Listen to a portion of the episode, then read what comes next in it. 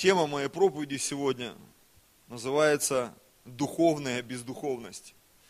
Я вначале назвал ее бездуховная духовность, потом думаю, нет, духовная бездуховность лучше. Это одно и то же в принципе. Но духовная бездуховность, слово духовное даже где-то мы берем в кавычки, наверное. Потому что если это бездуховность, ну как она может быть духовной? Она не может быть духовной. Ну, чтобы, знаешь, вот это вот не философствовать, давайте мы погрузимся в Писание. Хорошо? Давайте первое место. Это второе послание Петра, первая глава. Тема проповеди – духовная бездуховность. С первого стиха. Симон Петр и раб и апостол Иисуса Христа – принявшим с нами равно драгоценную веру по правде Бога нашего и Спасителя Иисуса Христа. То есть через апостола Петра Бог обращается ко всем людям, равно принявшим драгоценную веру. То есть речь идет обо всех нас с вами, о всех, кто верит в Иисуса Христа. И вот здесь написано, благодать вам и мир да умножится в познании Бога и Христа и Иисуса Господа нашего. Как от божественной силы Его даровано нам все потребное для жизни и благочестия через познание призвавшего нас славою и благостью.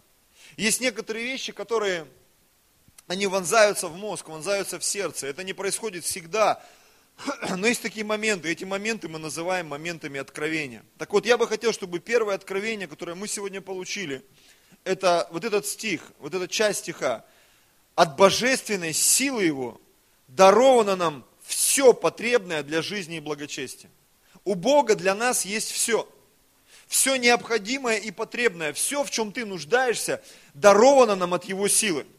Причем не для того, чтобы ты просто жил, существовал и сводил концы с концами, но чтобы твоя жизнь, она была благочестивая. Что это значит? О том, чтобы самые добрые намерения от Бога в твоей жизни, они состоялись и случились. Благая честь, это что такое? Добрая честь.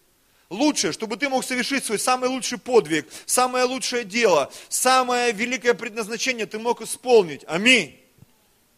Как однажды Бог пришел к Марии, к девушке израильской, и сказал, ты родишь Бога. И это была благая честь. Благая честь, которая у нее не отнимется. Мария, которая сидела у ног Иисуса и слушала, Марфа, она делала многие хорошие вещи, но Мария избрала сидеть у ног Иисуса и слушать. Иисус сказал, она избрала благую часть, она у нее не отнимется. И таких историй, их довольно много.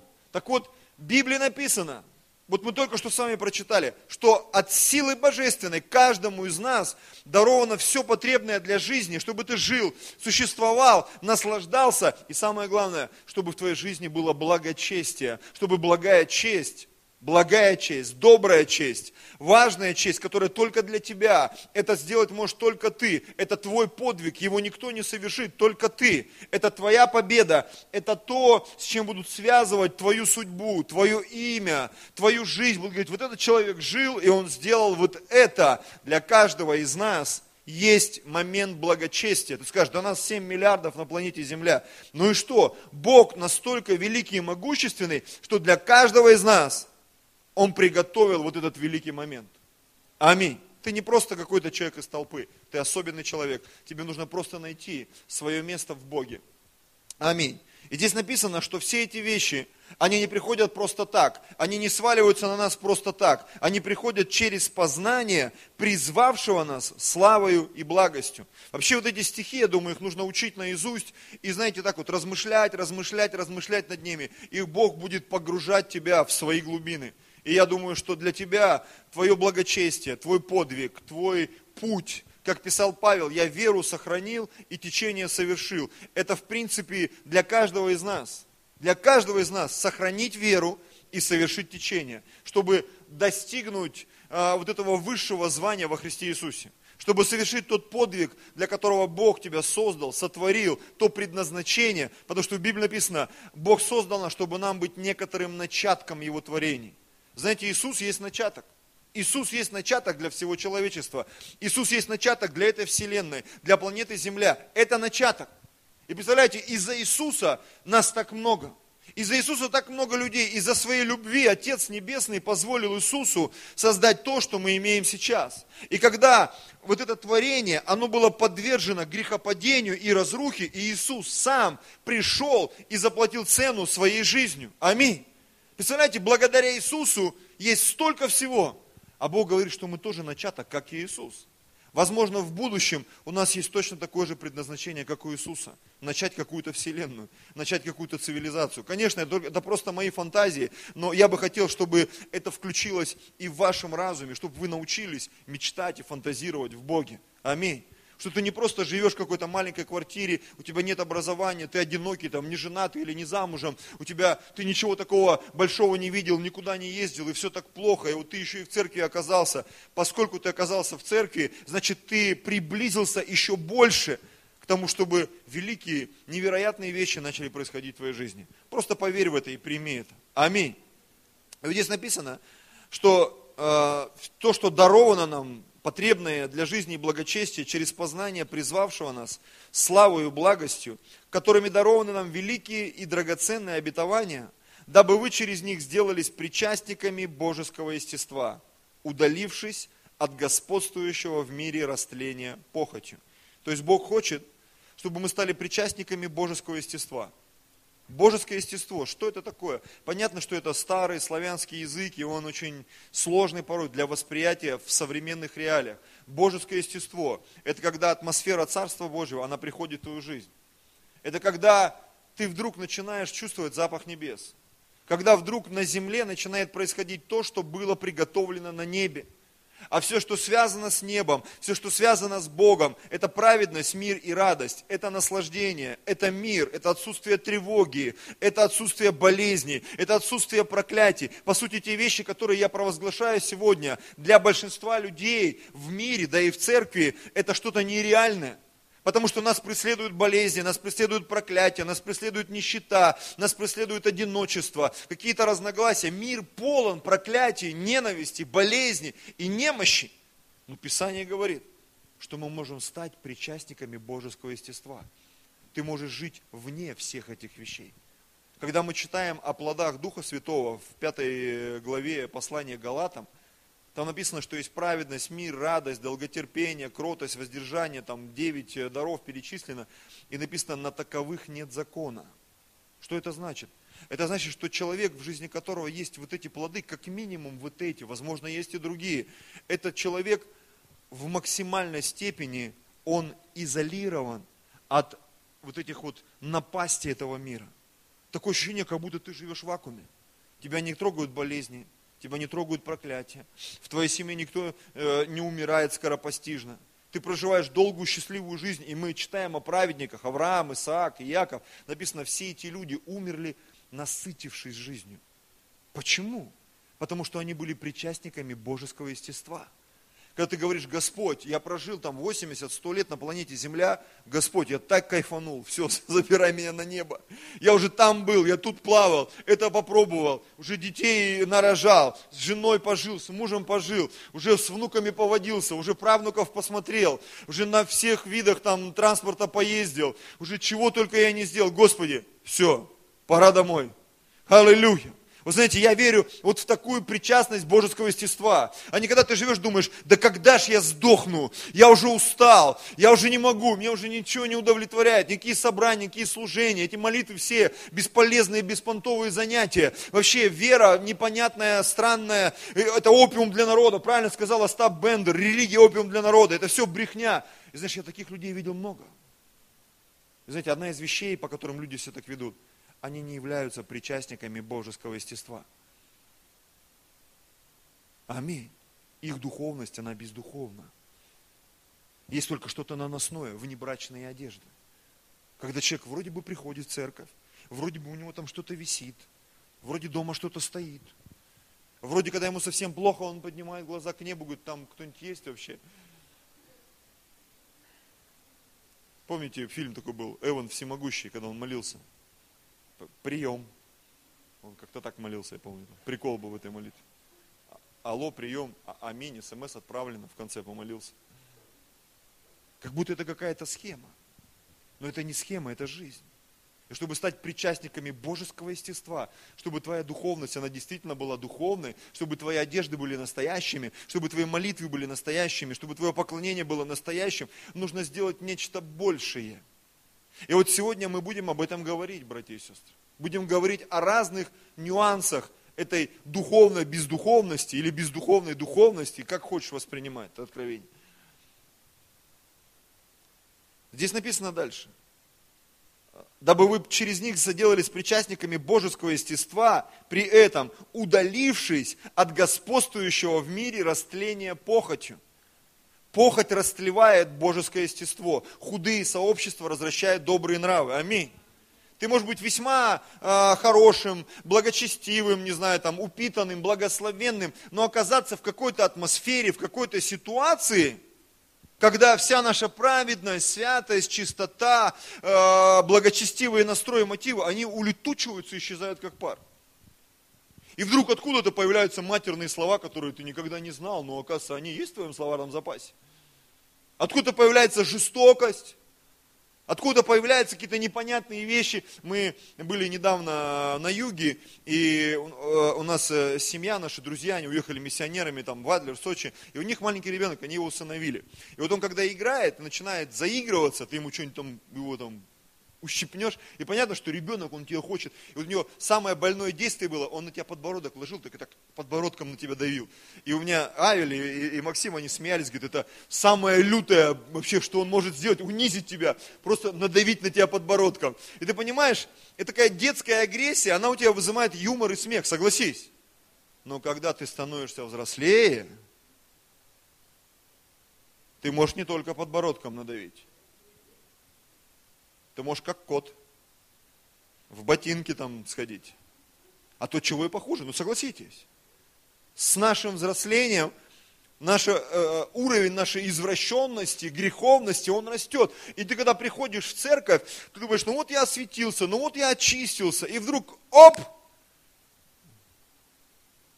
героина, оп, оп, оп. И вдруг ты уже не просто сквернословишь, ты материшься от души. Причем такие маты ты, даже когда смотрел фильмы запрещенные, таких матов не видел. Ты думаешь, откуда это во мне? Откуда это во мне? Что это внутри меня? Как это вообще внутри меня уживается? Мы должны удаляться от господствующего в мире растления похотью. То вы, прилагая к всему все старание. Не будет так, ты проснешься, все. С этого дня все начинается с начала моей жизни. И к обеду ты уже такой побежденный, едой, булочками там. Ты уже поругался с женой. Ты уже не ответил на чьи-то звонки, загасился, отморозился. То есть все, что только плохого можно было сделать к обеду, ты уже сделал. Ты уже проиграл 3-0 уже первый тайм. Думаешь, а есть ли смысл вообще? Есть, братья и сестры.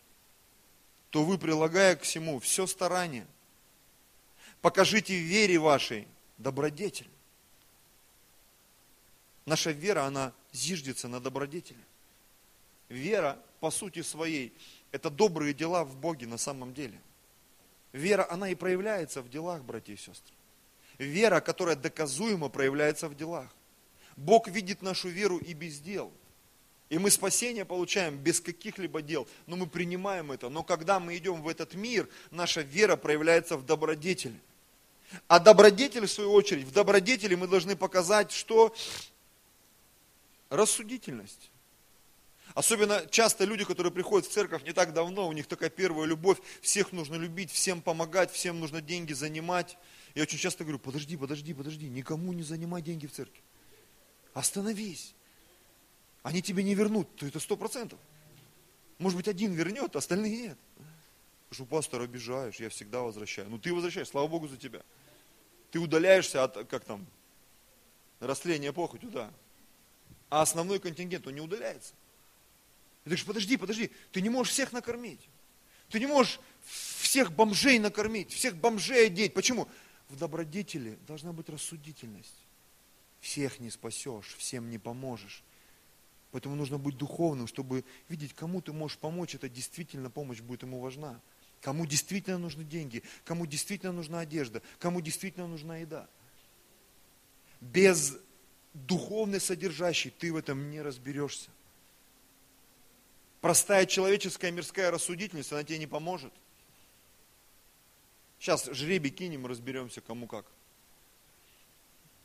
В рассудительности воздержания. Ну, это как бы продолжение откровения. Что в помощи кому-то, оказывая помощь, кому-то нужно воздерживаться. Воздержание и терпение. В терпении благочестие. Аллилуйя. Благочестивые люди умеют терпеть. Благочестие и братолюбие, в братолюбии любовь. Основа благочестия – это братолюбие. Любовь к ближнему. Любовь к ближнему. Как совершаются подвиги, братья и сестры? Я сейчас совершу подвиги, все будут на меня смотреть. Это бред. Настоящие подвиги совершаются из-за любви к ближнему. Когда люди умирают за Родину, за Сталина, шучу, за ближнего. За ближнего, за ближнего. Многие христиане знают Иоанна 3,16. Все знают, да? Почти все знают. Ибо так возлюбил Бог мир, что отдал Сына Своего Единородного, дабы всякий верующий у Него не погиб, но имел жизнь вечную. Я думаю, что половина, как минимум, даже в этом зале не знает 1 Иоанна 3,16. Кто знает, так вот честно, вот на вскидку. Вот я вижу два человека. А там написано то же самое.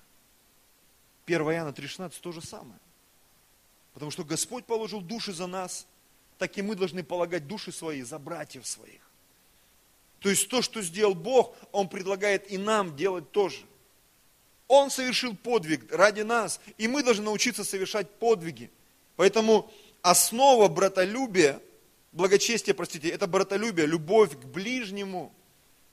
Если ты не любишь ближнего, если ты не любишь людей, вряд ли ты за них будешь совершать подвиги.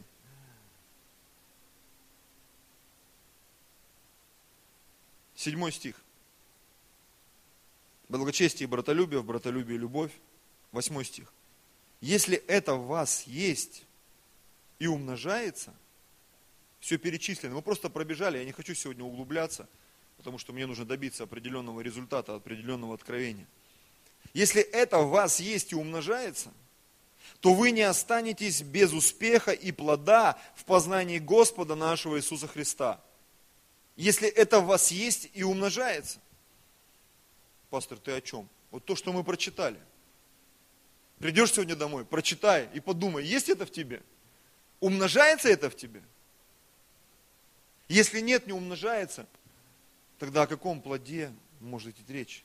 Вы, вы не останетесь без успеха и плода. Это ответ на многие вопросы в нашей жизни. Почему нет успеха? Почему нет плода? Потому что в нас должно что-то быть и что-то умножаться.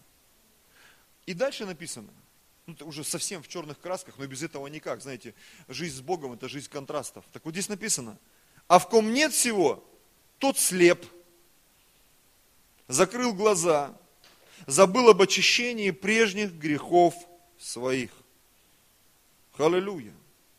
В ком нет всего, стремление к благочестию, братолюбию, искать все потребное для жизни и благочестия а, через познание, познавать его, чтобы понять, что мне Бог предназначил делать. К чему меня Бог а, произвел, родил, сотворил.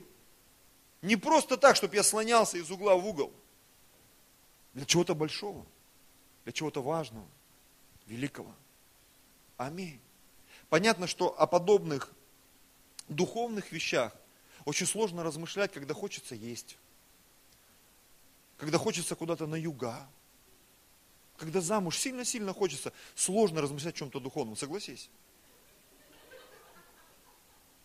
Ну, поговорю про мужчин. Когда хочется интима, сильно, о чем-то духовном размышлять невозможно. Потому что ты все время думаешь про интим. Я сейчас книгу одну там читаю интересную. И там, говорит, один человек, он консультирует по всему миру людей – ну, в планах интима там и так далее. Он говорит, ко мне пришла женщина одна на консультацию, говорит, вы знаете, вот мне кажется, все мужчины думают о сексе, но это как-то вот, он говорит, ну, в принципе, вы правы, да. Вообще для мужчин это нормально. Это духовно для мужчин. Почему? Бог их такими сотворил. Правда? Да, да, конечно.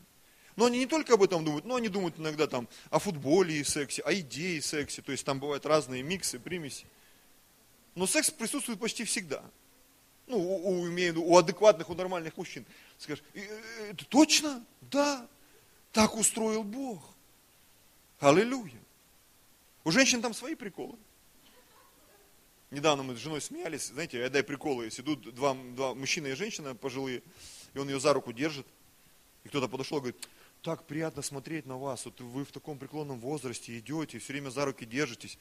Он говорит, вы понимаете, если ее отпустишь, она что-нибудь обязательно купит. Вот мы с супругой куда-то едем, вроде бы что-то одно купить. И ты понимаешь, там еще 5, 6, 7, 8 магазинов, и ты уже ищешь, так, чем бы заняться сейчас, пока мы вот эту одну вещь будем покупать. Понимаете, думать о духовных вещах, о возвышенных, о подвигах, очень сложно. Очень сложно. Но важно. Знаете почему? Потому что размышление о духовных вещах и подвигах, о великом призвании в Боге, оно поднимает нас над этой обыденной ежедневной рутиной. И мы действительно меняемся, и мужчины, и женщины. Духовные люди, они очень красивые внутри и снаружи. С ними очень приятно проводить время – это невероятно интересное событие, время, когда ты встречаешь по-настоящему духовных людей. Я не говорю о религиозных фанатиках, от которых ломиться хочется, братья и сестры. Когда ты попадаешь на какую-нибудь домашнюю группу или на какое-то служение, когда служения идут там по 28 часов, и люди в зале умирают – 28-часовые молитвы, там, 60-дневные посты. И ты понимаешь, если это без, бездуховные вещи, это просто смерть плоти, это разрыв отношений, это развод во всех смыслах этого слова. Думаешь, жесть, я никогда в такую церковь не пойду, никогда в такую домашку не пойду. Но когда ты попадаешь на духовные вещи, ты не замещаешь этих 30 дней, 60-дневных постов, 25-летнего брака. Почему? Потому что когда все происходит духовно, ты кайфуешь. Это вечный кайф. Если хотите, вот такое откровение. Вечный кайф. Это настоящее приключение, которое никогда не заканчивается. Вот что такое духовность. Настоящая праведность. Настоящая праведность. Настоящая духовность. Аминь. Давайте мы на этом закончим в этой главе и пойдем в другую. Концовки мы оставим на конец служения. Следующая э, глава.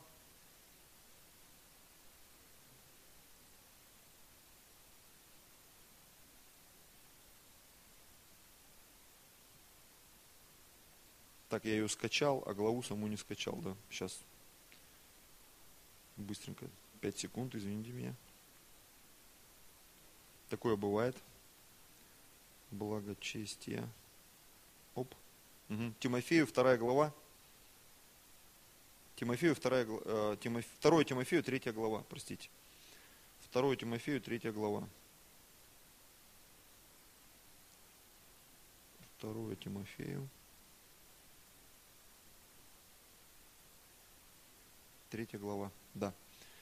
С первого стиха. Знай же, что в последние дни наступят времена тяжкие – Ибо люди будут самолюбивы, сребролюбивы, горды, надменны, злоречивы, родителям непокорны, неблагодарны, нечестивы, недружелюбны, непримирительны, клеветники, невоздержаны, жестоки, не любящие добра, предатели, наглы, напыщены, более сластолюбивы, нежели боголюбивы. Ребята, мы живем в последнее время. Все, что мы перечислили, я это видел, вижу и продолжаю видеть. Мы живем в последнее время. Не знаю, возможно, это было и 2000 лет назад, но сегодня это явно. И вот смотрите, пятый стих. Имеющие вид благочестия, силы же его отрекшиеся. Что такое вид благочестия? Это внебрачные одежды, братья и сестры. Мы как бы хорошие, но не имеющие силы. Я пытаюсь быть хорошим мужем, но у меня ничего не получается. Я пытаюсь быть хорошей женой, но ничего не получается. Дал же Бог гада такого. Да? Я пытаюсь быть хорошим пастором, но что-то с моими людьми в церкви, какие-то, вот ко мне пришли самые странные в церковь, говорят некоторые пасторы. Не повезло мне. Люди говорят, вот есть же хорошие пасторы, нам достался дебил какой-то вообще.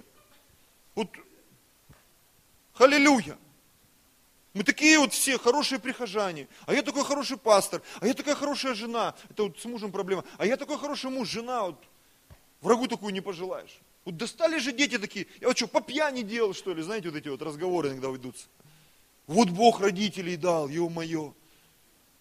И таких вот моментов в любую сферу жизни зайди, ну согласитесь, их куча.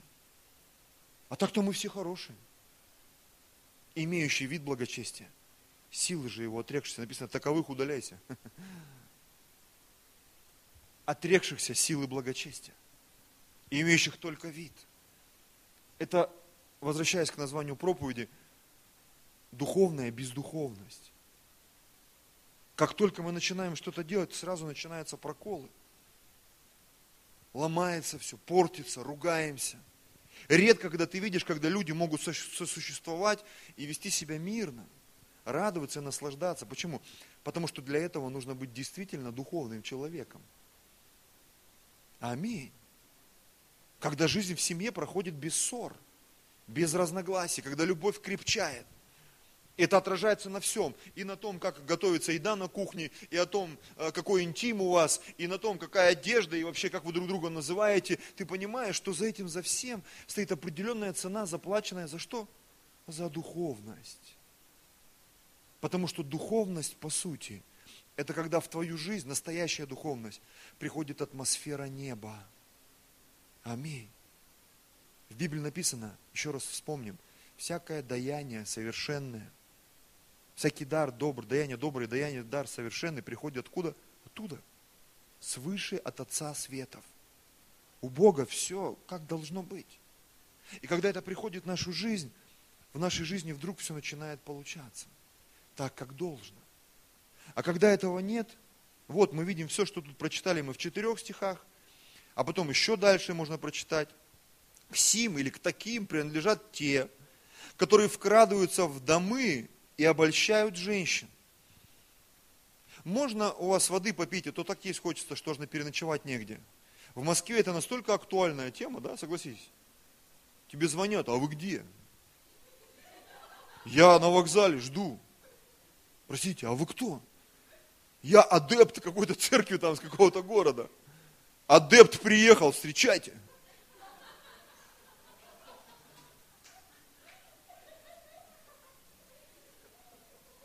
Думаешь, блин, как, как? Вдруг ты понимаешь, что твоя духовность, она не работает. Чтобы послать его на три буквы бездуховно, принять, тоже вроде как-то ну, не по духу. А вот золотую середину ее не найти. Вкрадываются в дома, обольщают женщин. Причем женщин до каких? Утопающих в грехах и водимых различными похотями, всегда учащихся посещающих миллион конференций.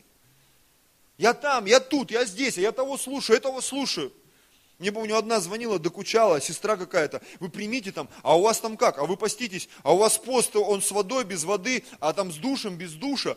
Я говорю, в смысле, что за пост с душем без душа? Ну, когда ты там пропотеваешь в посте, там какой-то есть пост без душа, оказывается, я даже не знал, 20 лет верующий. Я себя таким бездуховным почувствовал, думаю, ё-моё, какие-то плотские христиане вообще, поэтому, наверное, церковь у нас не растет, у нас пост без души, с душем точнее. Всегда учащихся и никогда не могущих дойти до познания истины. Да ты знаешь, за меня Бенихин молился. Да, помнишь, к нам сестра какая-то приехала, и через полчаса ее откровений, я смотрю, у нас с Людой у обоих испуг в глазах, и мы думаем, как ее из квартиры бы вывести, и вот довести до куда-то, и чтобы она вот уехала, и забыла навсегда наш телефон. Вы уж простите за мои подробности, но иногда э, Бог меня заставляет такие вещи делать. Она попросилась сходить в туалет. И когда она пошла в туалет, я не удержался, взял ее телефон. Скажешь, пастор, ты плотской. Я сейчас расскажу, вы поймете, почему это сделал. Мне бы стало интересно, кто в ее записной книжке. Я нашел там телефоны Генри Мадавы, Сандея Аделаджи, пастора Мацулы, короче, всех пасторов крупнейших церквей СНГ. Мне стало страшно. Кто этот человек? И поэтому мы технично напоили ее чаем там, и я ее аж до, на Щукинскую вез, там какой-то автобус шел куда-то там, чтобы она уехала и навсегда забыла просто дорогу в наш дом. Всегда учащихся и никогда не могущих дойти до познания истины. А она еще приехала, так нас оценила меня, Люду, говорит, «Э, да я вот просто, ну, сейчас у Бога спрашиваю, сможете ли вы меня отмолить? Это может быть вы слабачки. И мы студия, да, наверное, мы слабачки. Помнишь, да, эту тетю?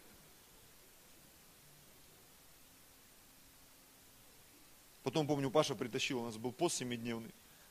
Какого-то дядьку он на улице поймал, который там брючный магазин рекламировал.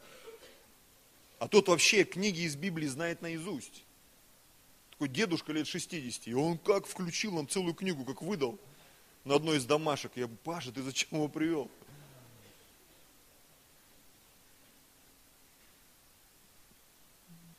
Вроде бы духовность. С другой стороны, ты понимаешь, это безумие какое-то. Безумие. Как Иоанне и Амври противились Моисею. Это отдельная тема, не будем ее трогать лучше сегодня. Так и сии противятся истины. Люди, развращенные умом, невежды в вере. Но они немного успеют, ибо их безумие обнаружится пред всеми, как и с теми случилось. А ты, пишет Павел Тимофею, последовал мне в учении, житии, расположении, вере, великодушии, любви, терпении, в гонении, в страданиях, постигших меня в Антиохии, иконе, листрах, каковы гонения я перенес, и от всех избавил меня Господь. И дальше он пишет, да и все желающие жить благочестиво во Христе будут гонимы. Злые же люди и обманщики. Так интересно, люди, которые стремятся к праведности, к святости, к чистоте, на них мир всегда враждебно реагирует. Всегда. На добрых, на чистых, хотят их обмануть, как-то там что-то поиметь с них. Это парадокс вообще. Я себя иногда таким лохарем чувствую, я прям жене иногда жалуюсь, говорю, мне да хочется разозлиться, вот свою старую природу включить, да церковную, чтобы увидели, какой я могу быть. И ты все равно улыбаешься, платишь, сколько тебя просят. Даешь там, ждешь. И у тебя вот внутри прям разрыв происходит. Бог, ну почему меня используют? Ты же по-доброму, по-честному. А с тобой почему-то всегда по-другому. Злые же люди и обманщики будут преуспевать во зле, вводя в заблуждение, заблуждаясь. Бог, ну почему так иногда хочется спросить? Почему так? А ты пребывай в том, чему научен. Что тебе верено, зная, кем ты научен. При том же ты с детства знаешь священные писания, которые могут умудрить тебя во спасение верою во Христа Иисуса. Аминь. На этом мы тоже остановимся, концовочку оставим. Итак, почему происходят подобные вещи? С верующими и с неверующими. Почему есть место для вот этой духовной бездуховности в нашей жизни? Когда вдруг ты понимаешь, что я оказался в какой-то странной ситуации. Почему в моей жизни такая пустота? Почему я до сих пор не могу жениться или выйти замуж? Почему с моим бизнесом какой-то неполадок? Почему с моим здоровьем что-то не так? Почему с моими мозгами, настроем, своими эмоциями, чувствами? Я вроде бы читаю Библию, вроде бы молюсь, что-то делаю. Первое откровение. Ефесянам 6 глава, 14 стих. Это одно из всеоружий Божьих. Итак, станьте, припоясав чресла вашей истинную и облегшись в броню праведности. Припоясав чресла вашей истинную. Если вы проходили в школе, вы помните, в те времена, во времена апостола Павла, была такая очень странная одежда, знаете, такие вот одеяния, как простыни, люди ходили в таких одеяниях. Туники там и так далее. И понятно, что если ты воин, ты в этих вот простынях, ты мог запутаться, и поэтому воины, они все припоясывались чресла, всегда был ремень. Он, во-первых, одежду приводил в состояние, на ремень вешались там э, мешочки с золотом, там кинжалы и так далее, и так далее. То есть с поясом было связано очень много. Истина, пояс как истина, да, точнее пояс прообраз истины, это то, что нас припоясывает. Это то, что из нашей жизни убирает расслабленность. Нам нельзя расслабляться, или точнее, есть такое слово старорусское, да, нам нельзя распоясываться – Когда про человека говорят, он такой распоясавшийся, разошелся и начал что-то делать, говорить необдуманно. В многословии не избежать греха. В необдуманных поступках ты можешь ошибиться. Нам нужен пояс истины, братья и сестры. Пояс истины, бездуховность приходит в нашу жизнь незаметно. Ты вроде бы без ремня, без ремня, и штаны свалились. Ты без ремня, и раз что-то произошло, ты где-то не помолился, где-то не почитал, где-то не пободрствовал, и все. Немного из Библии, да, Откровений. Притча 6 глава, 10-11 стих. Немного поспишь, немного подремлешь, немного сложив руки полежишь, и придет, как прохожий, бедность твоя и нужда твоя, как, как разбойник. Притча 24 глава, 33-34 стих. Немного поспишь, немного подремлешь, немного сложив руки полежишь, и придет, как прохожий, бедность твоя и нужда твоя, как человек вооруженный. Знаете, когда наша духовность становится бездуховной, мы становимся открытыми для всякой лжи, братья и сестры. Мы становимся открытыми для всякой лжи. У меня есть несколько историй. Одна из них, я буду рассказывать, просто вам скажу местописание, чтобы у тебя был конспект. Первая история, это 3 царство, 13 глава. Это история одного Божьего пророка, который, по-моему, из Иудеи пришел в Израиль. Когда Иудея раскололась на Иудею и Израиль, и там в Израиле был царь нечестивый, который поставил всякие жертвенники, и народ побуждал к тому, чтобы люди поклонялись на этих жертвенников чужим богам. И вот пришел пророк и сказал, что этот жертвенник будет разрушен, этот царь приказал его убить, у него рука одеревенела, потом он помолился, покаялся, рука, руку отпустила, и этот царь говорит, останься здесь, я тебя благословлю, накормлю.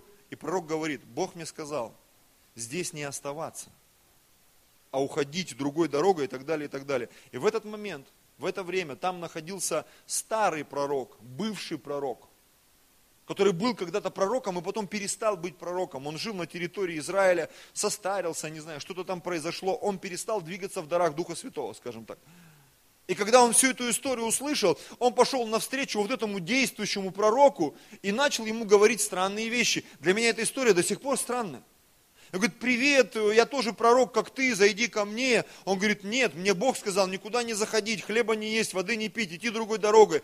И он ему говорит, этот старый пророк, я такой же пророк, как ты. И Бог мне сказал, он ему соврал, написано в Библии, солгал.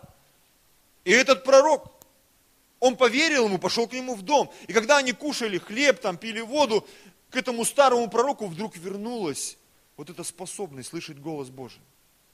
И он ему сказал, за то, что ты не послушался слов Божьих, ты сейчас пойдешь, и тебя лев там порвет, изломает. И все. Странная история. Очень странная история. Вообще роль этого старого пророка непонятна. Зачем Бог, послав пророка, сказав ему эти вещи, зачем он допустил, чтобы вот это искушение пришло в его жизнь? Вы знаете, я думаю, для сегодняшней проповеди чтобы каждый из нас понимал, что когда ты исполняешь волю Божью, когда в твоей жизни есть определенная духовность, ты должен платить цену за эту духовность. Потому что духовность, она может улетучиваться. Как говорят, кто-то мне говорил там из моих друзей, мастерство не пропьешь, можно все пропить. И мастерство пропить можно, и откровение пропить можно, и деньги профукать можно, и брак замечательный, можно сделать так, что все, будет развод, скандал, и люди разбегутся, и от церкви ничего не останется. Разве такое возможно? Возможно. Поэтому в Библии написано, кто стоит, береги, чтобы не упасть. И вот этот пророк, духовный человек, он себе позволил какую-то маленькую бездуховность. Слушай, неужели все так серьезно в этой жизни? Бывают моменты, когда ты должен быть особенно осторожен. Не всегда должен на измене, знаешь, такой ходить на измене с Библией всегда. Нет, ты должен хранить, ты должен быть припоясанным поясом истины. И когда ты в форме, ты припоясан. Ты с утра встал, помолился, ты постишься, когда нужно, ты читаешь Библию, ты проповедуешь, ты в форме в духовной. В форме в духовной. Тогда тебе очень сложно будет обмануть. Следующий пример. Книга Иисуса Навина, 9 глава. Там рассказывается о том, как еврейский народ, они вошли в землю обетованную. И задача, поставленная перед ним Богом, заключалась в том, чтобы все народы уничтожить. Никого не оставляйте. Почему? Потому что Бог говорит, они вас совратят. Они заставят вас поклоняться своим богам, и вы попадете в, э, в рабство, и станете рабами для них. И поэтому задача иудеев была уничтожить все народы, населявшие эти земли. И вот один народ, у них название странное, гаванитяне. они, написано, сделали лукавство. Они взяли старые хлеба, ветхую одежду одели и пришли к ним и сказали, мы весьма из далекой страны пришли, заключите с нами завет. Они говорят, как мы заключим с вами завет? Вдруг вы рядом живете? Он говорит, нет, нет, нет, видите хлебы какие старые, заплесневелые, видите какая одежда, какие носки порванные, какие штаны протертые. Да, видим, издалека мы пришли. И как только они заключили с ними завет, написано, а Господа не вопросили. Хлеб взяли, а Господа не вопросили. Через два дня пришли к их земле. А уже убить нельзя. Почему? Перед Богом поклялись, что убивать не будут. Странные обстоятельства. Это вот из той области, когда тебя разводят. Ну ты же слово дал, и ты, э, э, ты чувствуешь себя, как будто ты с гаванитянином с каким-то попался. Ну какую-то непонятную ситуацию. А я думаю, таких вещей с нами очень много происходит. Когда ты что-то кому-то пообещал, по что-то подписался, и потом выясняется, что, помните, как в Библии написано, никогда под чужой ермо с неверным не подписывайся. Не подписывайся, не подписывайся, тебя могут подписать под какую-то ерунду. И тебе придется идти наперекор своей судьбе, наперекор своей совести. Почему? Потому что ты пообещал. Это очень важный момент, быть духовным. Следующий пример. Числа 20 глава. Речь пойдет о Моисее. Святой и помазанный человек, кратчайший человек на планете Земля. Даже когда его сестра начала говорить гадости про него вместе с братом Аароном, Бог их быстренько всех позвал, говорит, вы что там про Моисея говорите? Я вам сейчас уши оборву. Написано, Мариам, видимо, она больше всех говорила. У женщин есть такая способность много говорить она покрылась проказою на семь дней. И из-за нее весь Израиль стоял и ждал, когда, вот, когда Мариам отпустит, когда эта болячка пройдет. Причем Отец Небесный так разозлился, говорит, бывает же такое, когда Отец разозлится и плюнет в лицо дочери своей. Думаю, какая жесть вообще. Мне в голову такое никогда не приходило. А Бог такие вещи говорит. Вот так и с Мариамью, пусть сидит семь дней и думает над своим подступком, над своими словами. Что Арон прибежал, Моисей, братан, помолись, вообще, как так получилось? Я практически ничего не говорил, а вот она материлась от души. Ну, Мариам, что с нее взять? Моисей пошел молиться, а что делать? Мы ведь на эти истории не обращаем внимания. Читайте Библию повнимательнее, там много интересного. И вот этот Моисей, который там супер-пупер святой человек – в Израиле началось опять ропот, там не было воды. Моисей помолился, и Бог ему говорит, сейчас сделаешь так, выйдешь и скажешь, во имя Господа. Вода приходит. Моисей, что с ним произошло, там, не с той ноги он стал. Вышел, начал какую-то чушь нести, там, лепить непонятно что, и говорит, что вам из этого камня водички э, дать? Чик ударил, вода не бежит. Второй раз, хоп, побежала. Потом Бог говорит, ну-ка иди сюда, святой помазанный Моисей. Вот за то, что ты вот так сделал, в землю Божью не войдешь. Скажешь, ну как? Все там так грешили, а он прощал, а тут он просто что-то не то сделал. Да. Почему? Потому что духовность Моисея была настолько высока, настолько высока, что он не мог себе позволить даже вот такой мелочи. И потом он говорит, из-за вас, он пишет там во второзаконии, обвиняет весь Израиль, из-за вас я погрешил устами. Я не Бога прославил, а сам рисанулся, палкой в камень ударил. Фокусника-покусника из себя сделал. И Бог ему говорит, за то, что вы не явили славы моей, ты не войдешь в землю с Аароном. И он не вошел. Вот такая цена была Моисеевой духовности. А его духовность была настолько велика, что он мог разговаривать лицом к лицу с Богом. Аллилуйя.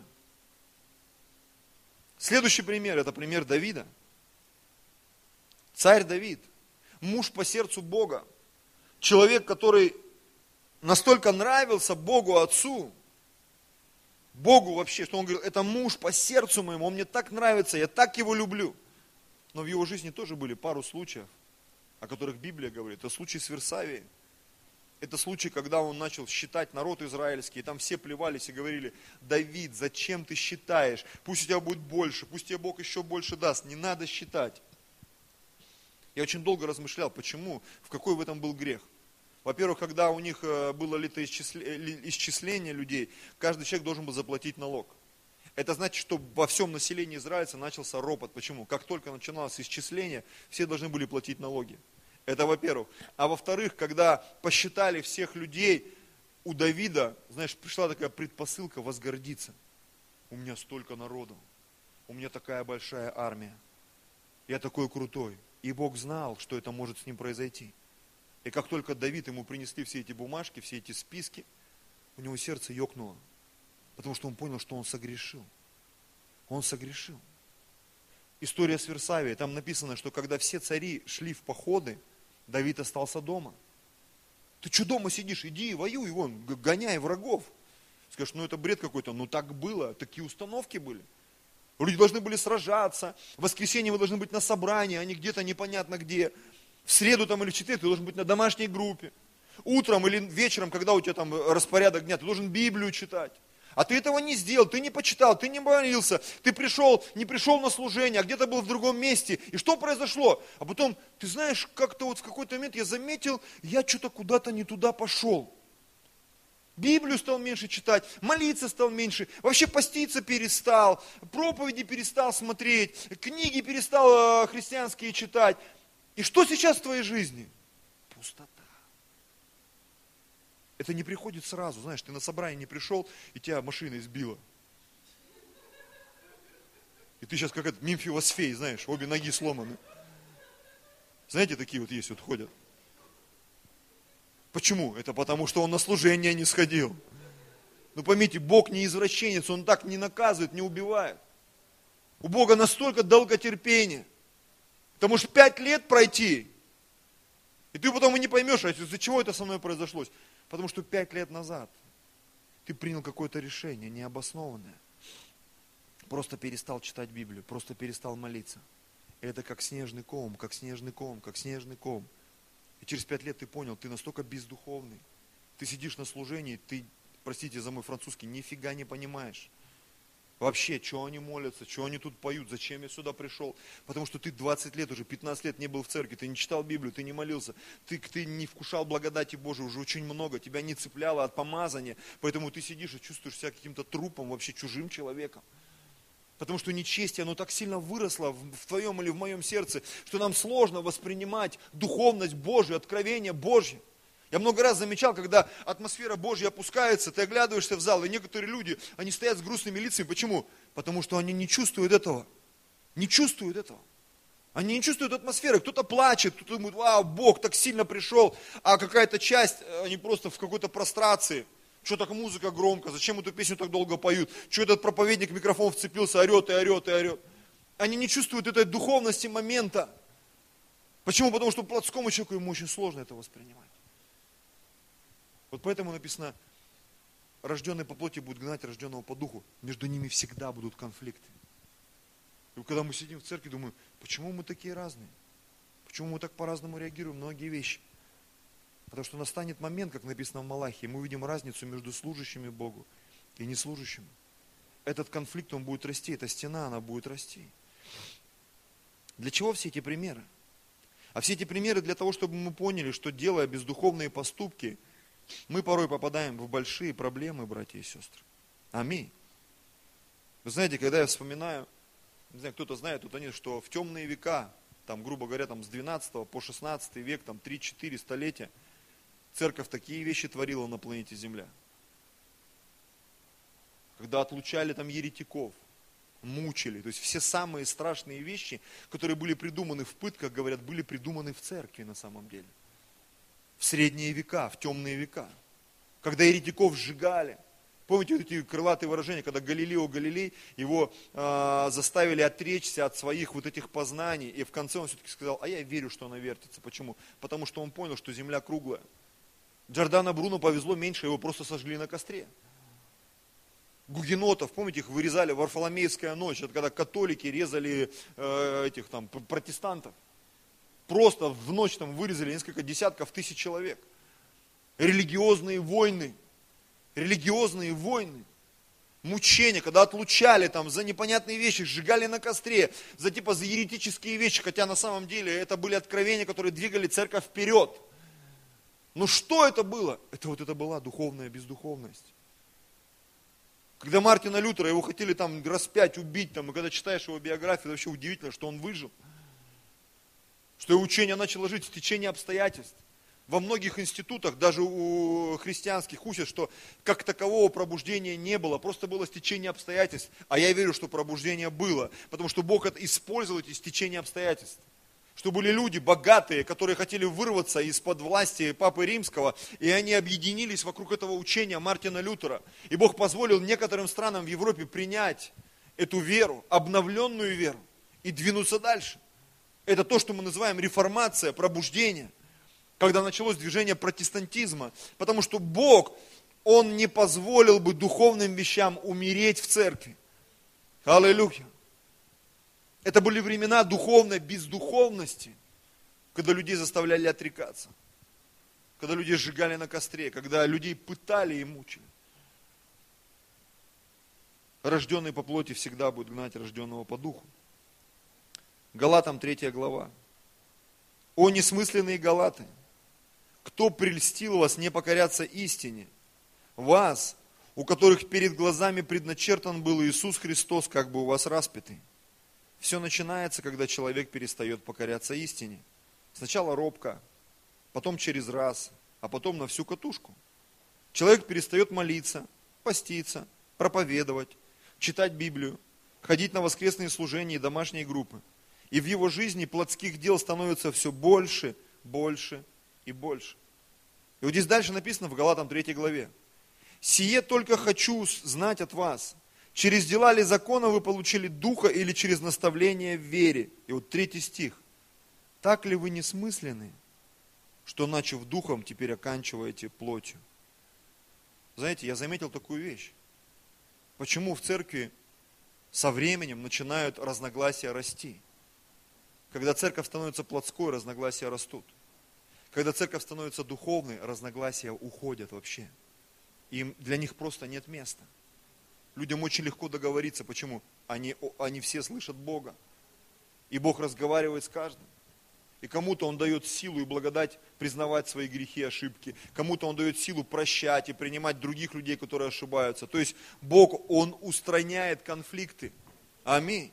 Бог устраняет разногласия. Бог позволяет разным людям с разными вкусами, с разным образованием, с разным статусом жить вместе и прославлять Бога. Почему? Это и есть духовность. Аминь. Настоящая духовность, настоящая праведность. Когда мы в Боге, мы объединяемся. И не каждый свой огород отстаивает, а мы сражаемся за наши отношения, за семью, за церковь, за то, чтобы мы преуспевали духовно, душевно, физически, чтобы мы возрастали, чтобы любовь наша возрастала. Аминь. Это духовность. Еще одно место. 2 Петра, 2 глава. Были и лжепророки в народе. Какие у вас будут лжеучители – которые ведут пагубные ереси и, отвергаясь искупившего их Господа, навлекут сами на себя скорую погибель. И вот смотрите, результат вот этих лжеучений, лжеоткровений. Это, возможно, уже относится больше к лидерам, к служителям, не просто к людям из церкви, да, а к лидерам, к служителям, те, которые несут очень важное служение, которые позволяют церкви расти и развиваться. Так вот, смотрите, многие последуют их разврату, и через них путь истины будет в поношении. Много-много лет назад я прочитал, когда это место, оно настолько меня потрясло. Я вдруг понял, что, как пастор Алексей однажды пошутил, люди хотят идти к Богу, но на пути к Богу стоят церкви.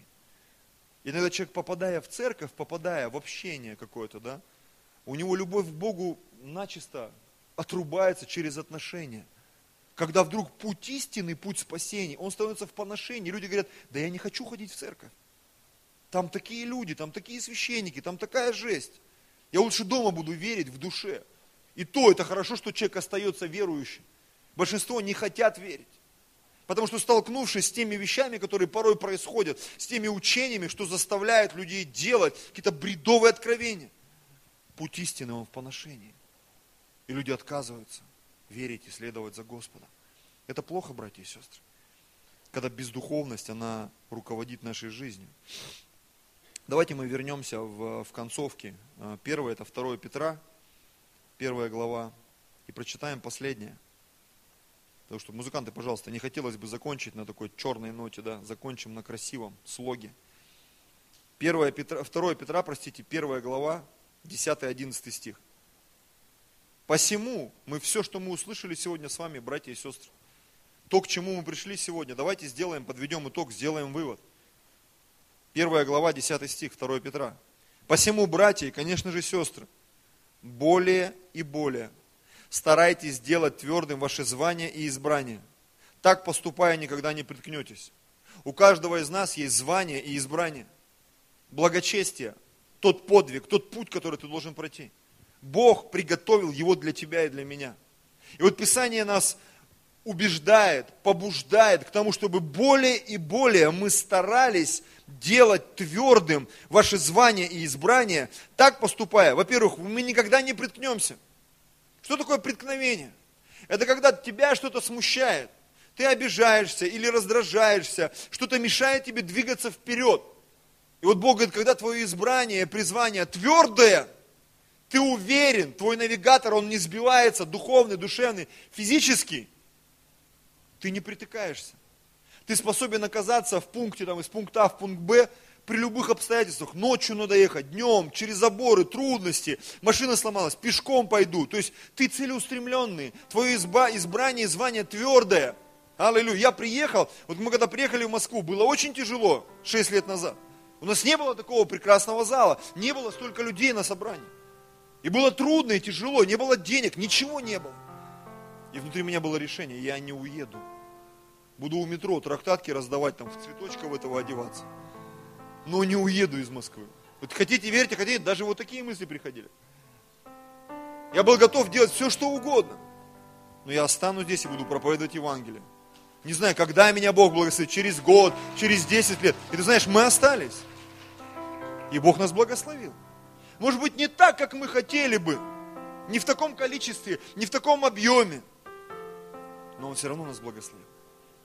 Я понимаю, за вот этим подвигом, лозунгом, более и более стараться делать твердым ваше звание и избрание, стоит и то, что мы меньше будем притыкаться. Будем проходить эти трудности. И смотрите, и ведь на этом не закончилось. Дальше написано. Ибо так откроется вам свободный вход. Не надо будет через забор, там, ай, штаны порвал, там, да, через окно там где-то собаки покусали, да. Свободный вход откроется свободный вход в вечное царство Господа нашего и Спасителя Иисуса Христа. У меня билеты. ОБХСС, да? У меня везде зеленый свет. И еще одну концовочку прочитаем. Это 2 Тимофея, 3 глава, 16 и 17 стих.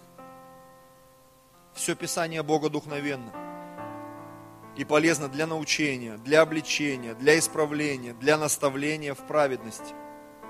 Еще раз, все Писание богодухновенно. Оно полезно для научения, чтобы научить тебя что-то делать, для обличения. Знаете, нам многим не хватает обличения. Когда ты что-то делаешь, какую-то гадость, и тебя некому обличить. Тут есть Писание, которое способно тебя обличить. Ну или тот, кто знает Писание, он тебе скажет, зачем ты так делаешь? ушел и забыл сдернуть, да, там, или что-то там. Ну, у каждого из нас бывают такие трудности. Для исправления, для наставления в праведности. Тебя не просто обличают, затачивают под какого-то там, не знаю, нациста или под что-то, нет. Это все ради праведности. Чтобы ты вошел в состояние праведности перед Богом, перед людьми. Чтобы ты от своей праведности, ты что, получал наслаждение. Потому что когда ты в правильное время, с правильными людьми делаешь правильные вещи, ты от этого кайфуешь. Ты наслаждаешься жизнью. Потому что у тебя все в свое время. И ты понимаешь, что Царство Божье – это не просто пища и питье, наесться, напиться, это праведность, мир, радость, Дух и Святой. Это очень важный момент, когда, когда воскресное служение собираются счастливые люди. Они понимают, они не просто сюда притащились вынужденно. То не приду меня, Бог накажет, ноги мне сломает. Да? Ты приходишь, потому что ты знаешь, Бог меня любит, Он меня благословил. И я прихожу порадоваться вместе с другими братьями и сестрами. Может быть, я еще не всех здесь люблю, но я верю, что я скоро всех полюблю. Аллилуйя. И мне нечего будет с ними делиться этими людьми. А может и будет. В хорошем смысле. 17 стих. Да будет совершен Божий человек, или совершен, совершен, как хочешь воспринимай, сделан, сотворен, создан, слеплен, склеен, натренирован Божий человек, да будет совершен и ко всякому доброму делу приготовлен. Аллилуйя. Моя молитва, моя вера сегодня за каждого из присутствующих.